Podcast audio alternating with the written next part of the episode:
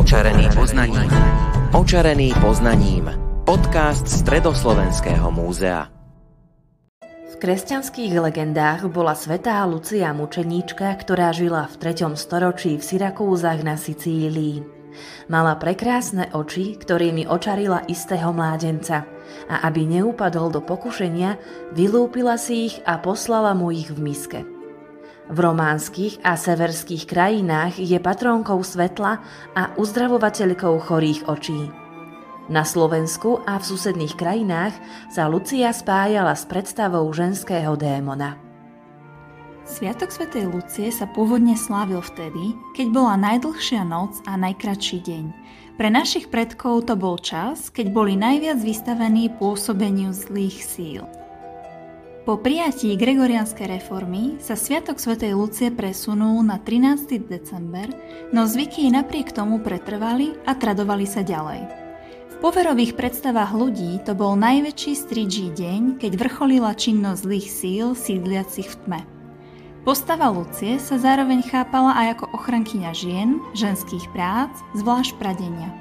Preto boli tie práce v tento deň zakázané – na Luciu platil zákaz vstupu cudzej ženy na dvor. Nemohlo sa nič požičať ani vrátiť. Rozšírené boli obchôdzky maskovaných luciek. Ženy v bielých šatách, plachtách, s tvárami obielenými múkou vchádzali vo dvojici či štvorici do domov. Ometali steny a kúty husím krídlom, zväčša mlčali a nedostávali dary. Proti pólom ženského živlu, potenciálnej príčiny škôd, boli muži, ktorých príchod do domácnosti mohol pôsobiť pozitívne. Chodili hlavne mladí chlapci s perspektívou rastu, ktorí prinášali kameň alebo železo ako symbol pevnosti. Povedali riekanku, ktorá mala funkciu zariekania. Je v nej dôraz na odvrátenie škôd v domácnosti, čo je v súlade so staršími tendenciami v zimnom predslnovratovom období. Cenceli, cenceli, doniesol som vám oceli, aby sa vám hrnce miske netrepali, kolesá nelámali, reťaze netrhali. Na lúkach, že by ste mali veľa seno, vo viniciach veľa víno, na poli veľa obilia. Chyži zdravia, vo dvore príchod, sto kureniec, sto húseniec, sto praseniec, to vám vynišujem a prajem. Na Luciu začínali magické praktiky, v ktorých sa pokračovalo denne až do Vianoc. Najväčší okruh zvykov na Luciu sa zameriaval na vydaj. Najznámejšie spôsoby boli veštenie pomocou jablka či písanie mužských mien na lístky. Gazdovia si zaznamenávali počasie od Lucie do štedrého dňa, pretože tieto dni mali byť analógiou mesiacov v nastávajúcom roku. Ďalšie praktiky sa týkali možnosti spoznania čarodejníc.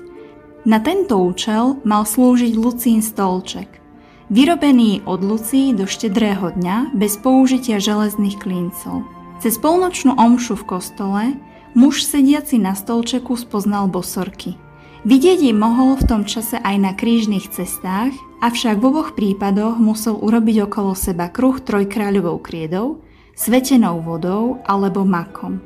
Tento jav súvisí s celkovým charakterom zimného predslnovratného obdobia, keď sa z celoročného hľadiska predpokladala maximálna aktivita negatívnych nadprirodzených síl a démonov. Zažili ste aj vy na vlastnej koži návštevu Luciek?